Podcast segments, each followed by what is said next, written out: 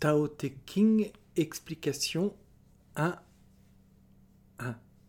Livre premier, phrase 1. La voix qui peut se dire n'est pas la voix. Le nom qui peut être dit n'est pas l'éternel, le sans nom, à l'origine du ciel et de la terre. Les êtres et les choses créées, il y eut un nom. Ce nom est la part du sans-nom, le Tao, contenu en chaque chose créée.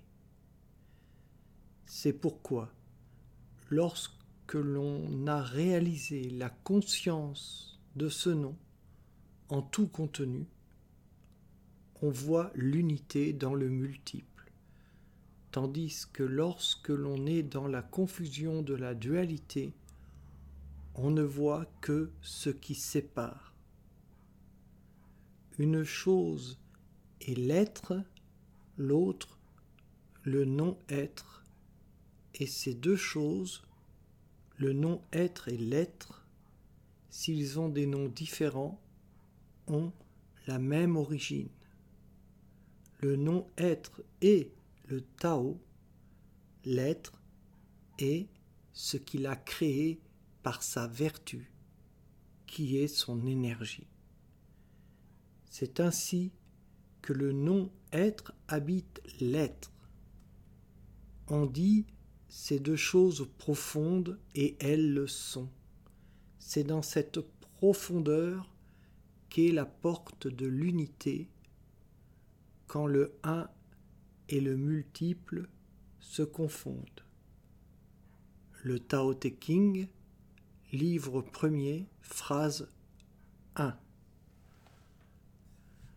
En préambule à toute explication, je dois vous dire que vous trouverez le mot Tao écrit de deux façons, une avec un T majuscule, l'autre avec un T minuscule. Dans la version du livre, dont je vous laisse un lien dans la présentation de la vidéo. Quand Tao est écrit avec une majuscule, il s'agit du tout ou unité, du principe immanent de Dieu. C'est quand Tao est écrit avec une minuscule qu'il s'agit de la voix. Le mot Tao, en chinois ancien, signifie la voix. Lao Tzu dans le Tao Te King ou Dao De Jing parle de deux choses différentes. D'une part, du tout infini, l'unité, ce que Jésus nommait le royaume, et d'autre part, du chemin qui y mène, la voie. C'est ainsi que j'ai décidé, quand Lao Tse parle du grand tout, de l'écrire Tao avec un T majuscule, et quand il parle du chemin, de la voie, qui permet à l'homme d'atteindre cette unité, de l'écrire Tao avec un T minuscule. Tout le Tao Te King que j'ai rédigé, que j'ai réécrit, est ainsi rédigé. Le Tao, avec un T minuscule, est la sadhana que Lao Tse suivait et qu'il enseignait à ses disciples. Le mot sadhana n'est pas un mot du chinois ancien, mais sanskrit. Il veut dire, ouvrez les guillemets, ce qu'il faut faire, fermez les guillemets. Lao Tse avait une sadhana, même s'il ne disait pas ce mot pour en parler. Il utilisait le mot Tao, avec un T minuscule. Ouvrez les guillemets. La voix qui peut se dire n'est pas la voix. Le nom qui peut être dit n'est pas l'Éternel, le sans nom, à l'origine du ciel et de la terre. Les êtres et les choses créées, il y eut un nom, ce nom est la part du sans nom, le Tao, avec un T majuscule, contenu en chaque chose créée. Fermez les guillemets. La voix n'est pas une théorie mais une pratique, une sadhana. Si on peut expliquer la voix, ou Tao avec un T minuscule, c'est qu'il ne s'agit pas de la voix, c'est-à-dire de la sadhana que pratiquait Lao Tse, mais d'une autre voie pleine de connaissances apprises, de concepts et de dogmes. Dans la Bhagavad Gita, on parle aussi de la voix, en ces termes. De points, ouvrez les guillemets, qui connaît la voie de l'abandon à la personne suprême, celui-là atteint l'éternel royaume. Fermez les guillemets. Entre parenthèses, extrait du chapitre 15, verset 5. Fermez la parenthèse. Ou, entre parenthèses, chapitre 13, verset 5 du chant du bienheureux. Quand Lao se dit que le nom qui peut être dit n'est pas l'éternel, le sans nom, à l'origine du ciel et de la terre, il parle de ce que nous nommons le saint nom, et que Jean, dans la Genèse, nommait le Verbe, la parole. Au commencement était la parole, et la parole était avec Dieu, et la parole était Dieu. Fermez les guillemets. Jean chapitre 1 verset 1. Vous pouvez remplacer la parole par le verbe. Lao Tse parle de ça quand il dit Le nom qui peut être dit n'est pas l'éternel, le sans nom à l'origine du ciel et de la terre. Dans la Bhagavad Gita, on parle aussi de ce nom, le nommant le verbe. Par exemple ici, ouvrez les guillemets. On doit tout faire en écoutant le verbe si l'on veut connaître le but de la voix qui est de s'affranchir des chaînes de la matière. Fermez les guillemets. Pour la Bhagavad Gita, c'est chapitre 17, verset 25. Pour le chant du bienheureux, c'est chapitre 15, verset 23. Ouvrez les guillemets. Les êtres et les choses créées, il y eut un nom. Ce nom est la part du sans nom, le Tao, avec un T majuscule, contenu en chaque chose créée. Fermez les guillemets.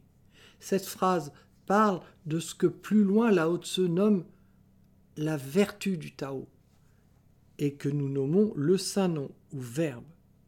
La part du Tao, avec un T majuscule, ou de Dieu, contenu en chaque chose,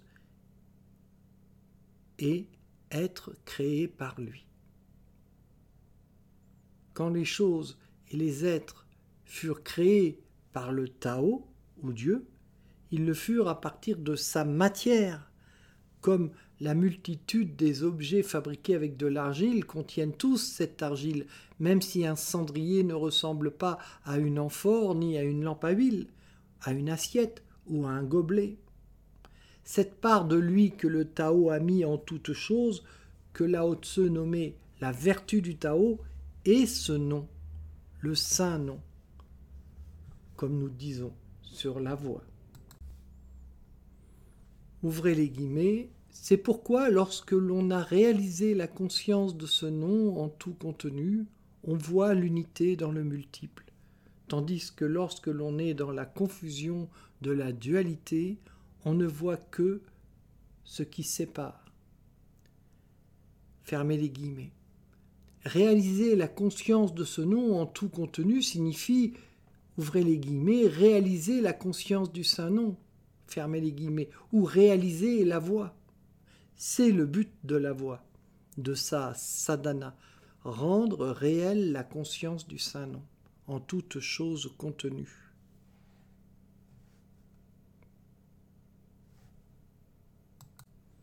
On y parvient en pratiquant le saint nom, qui est aussi le nom d'une technique permettant d'arriver à ce but.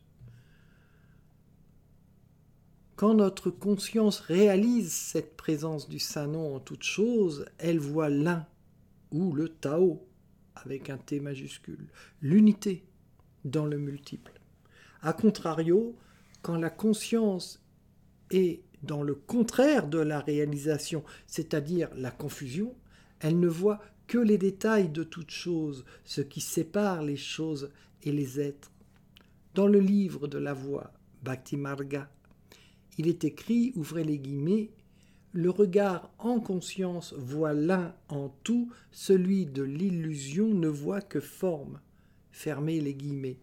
Livre 1, chapitre 1, verset 5.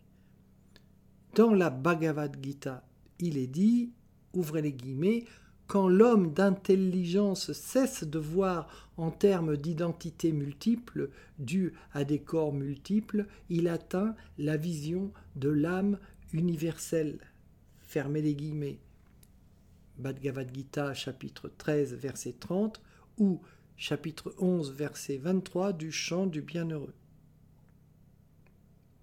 Je vous mets aussi un, un lien pour aller vers ce livre dans la description de la vidéo. Une chose est l'être, l'autre le non-être, et ces deux choses, le non-être et l'être, s'ils ont des noms différents, ont la même origine. Le non-être est le Tao, l'être est ce qu'il a créé par sa vertu, qui est son énergie. Fermez les guillemets.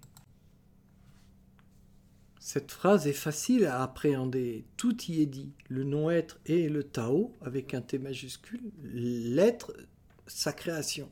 Le Tao, avec un T majuscule, n'est jamais né. Il ne mourra jamais. Il n'est limité ni par le temps ni par l'espace. Donc, il n'est pas. Être, c'est exister. Exister, c'est naître et mourir. Dieu n'est pas un être. Il est donc le non-être. Dans cette citation, on voit mentionner la vertu du Tao.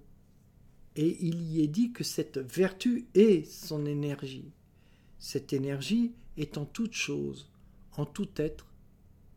Elle est la vie.